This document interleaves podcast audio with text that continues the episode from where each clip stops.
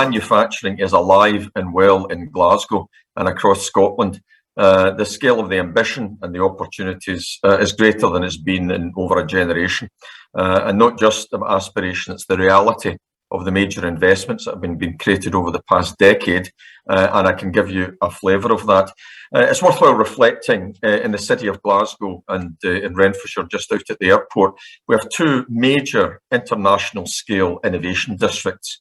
And the innovation district concept's been around for decades. What we're seeing here in and around Glasgow is a, is a realization of that proposition where we bring great talent, uh, great infrastructure, great research and innovation capability, but very importantly, the creation of clusters and industrial-led, you know, business focused with OEMs, supply chain partners, underpinned by great national uh, innovation support from the UK government, from Scottish government, indeed from the from the local authorities that are in, around the region to create these innovation districts right in the heart of the city, uh, two blocks down from the Glasgow City Council headquarters itself.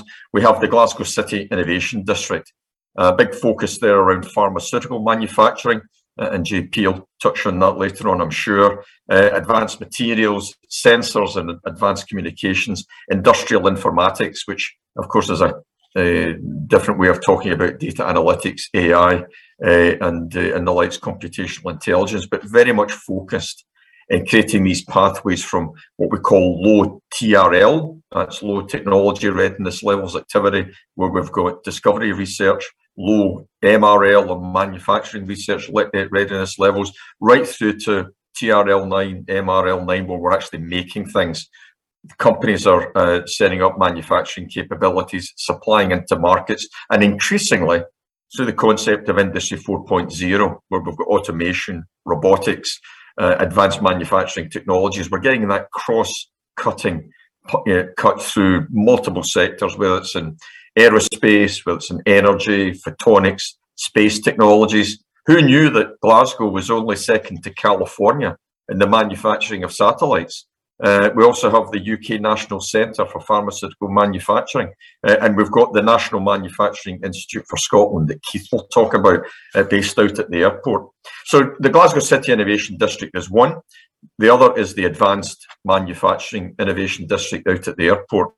Uh, that is a cluster of capabilities, the Advanced Forming Research Centre, which started about uh, a decade ago, part of the UK's high value manufacturing catapult, a major innovation driver uh, that's been led by UK uh, government investment and Innovate UK, but very importantly, driving towards industry need needs. It's taking the benefit of strong basic research capability, the great talent from our universities and colleges, building a manufacturing skills academy because investors not only need great ideas and great facilities, they need great people. And that ecosystem has been created very effectively. And very soon, as, as you'll hear from Keith and JP, uh, the opening of what will net up to about another 150 million pounds worth of investment for the National Manufacturing Institute for Scotland and the Medicines Manufacturing Innovation Centre, working with AstraZeneca, GSK and others.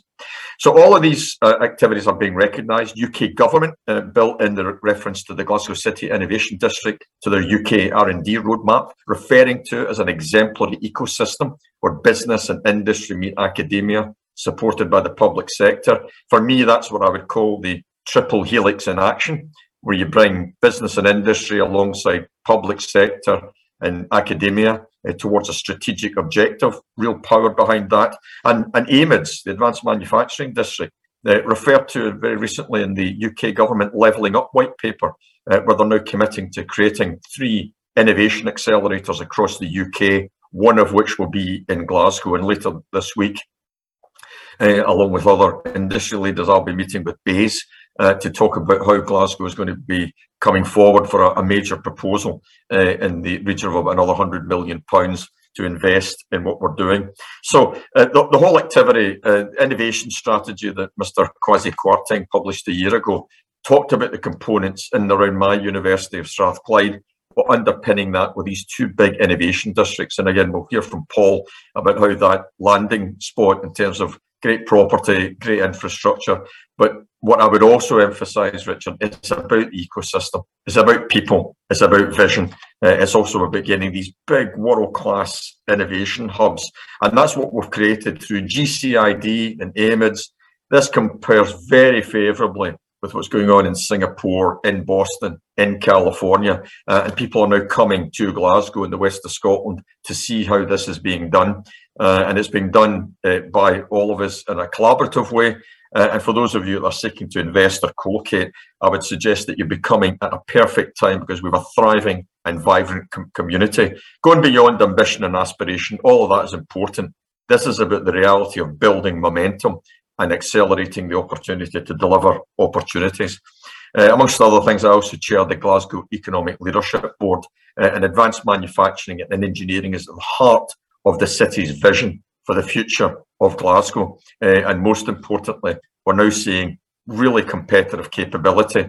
So Rolls-Royce, Boeing, GSK, AstraZeneca, and a myriad of others, they're not coming here just because we've got great research, which we do have, they're coming because we've got great infrastructure that they can connect to and lead in a large measure these clusters that they can connect to and use that as a way of connecting to the international community.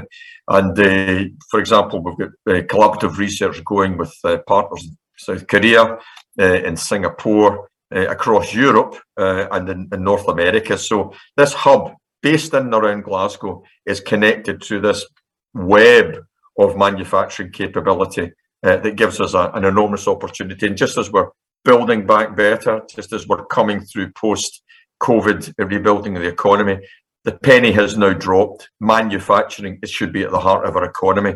We've seen the challenges of not having a strong manufacturing and supply chain capability in the UK through the vaccine programme, and that's why the UK vaccine task force was set up.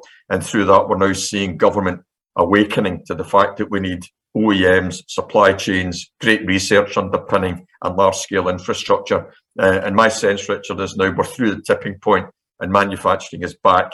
H high value manufacturing, advanced manufacturing, and Glasgow is going to be one of the international leaders in that space.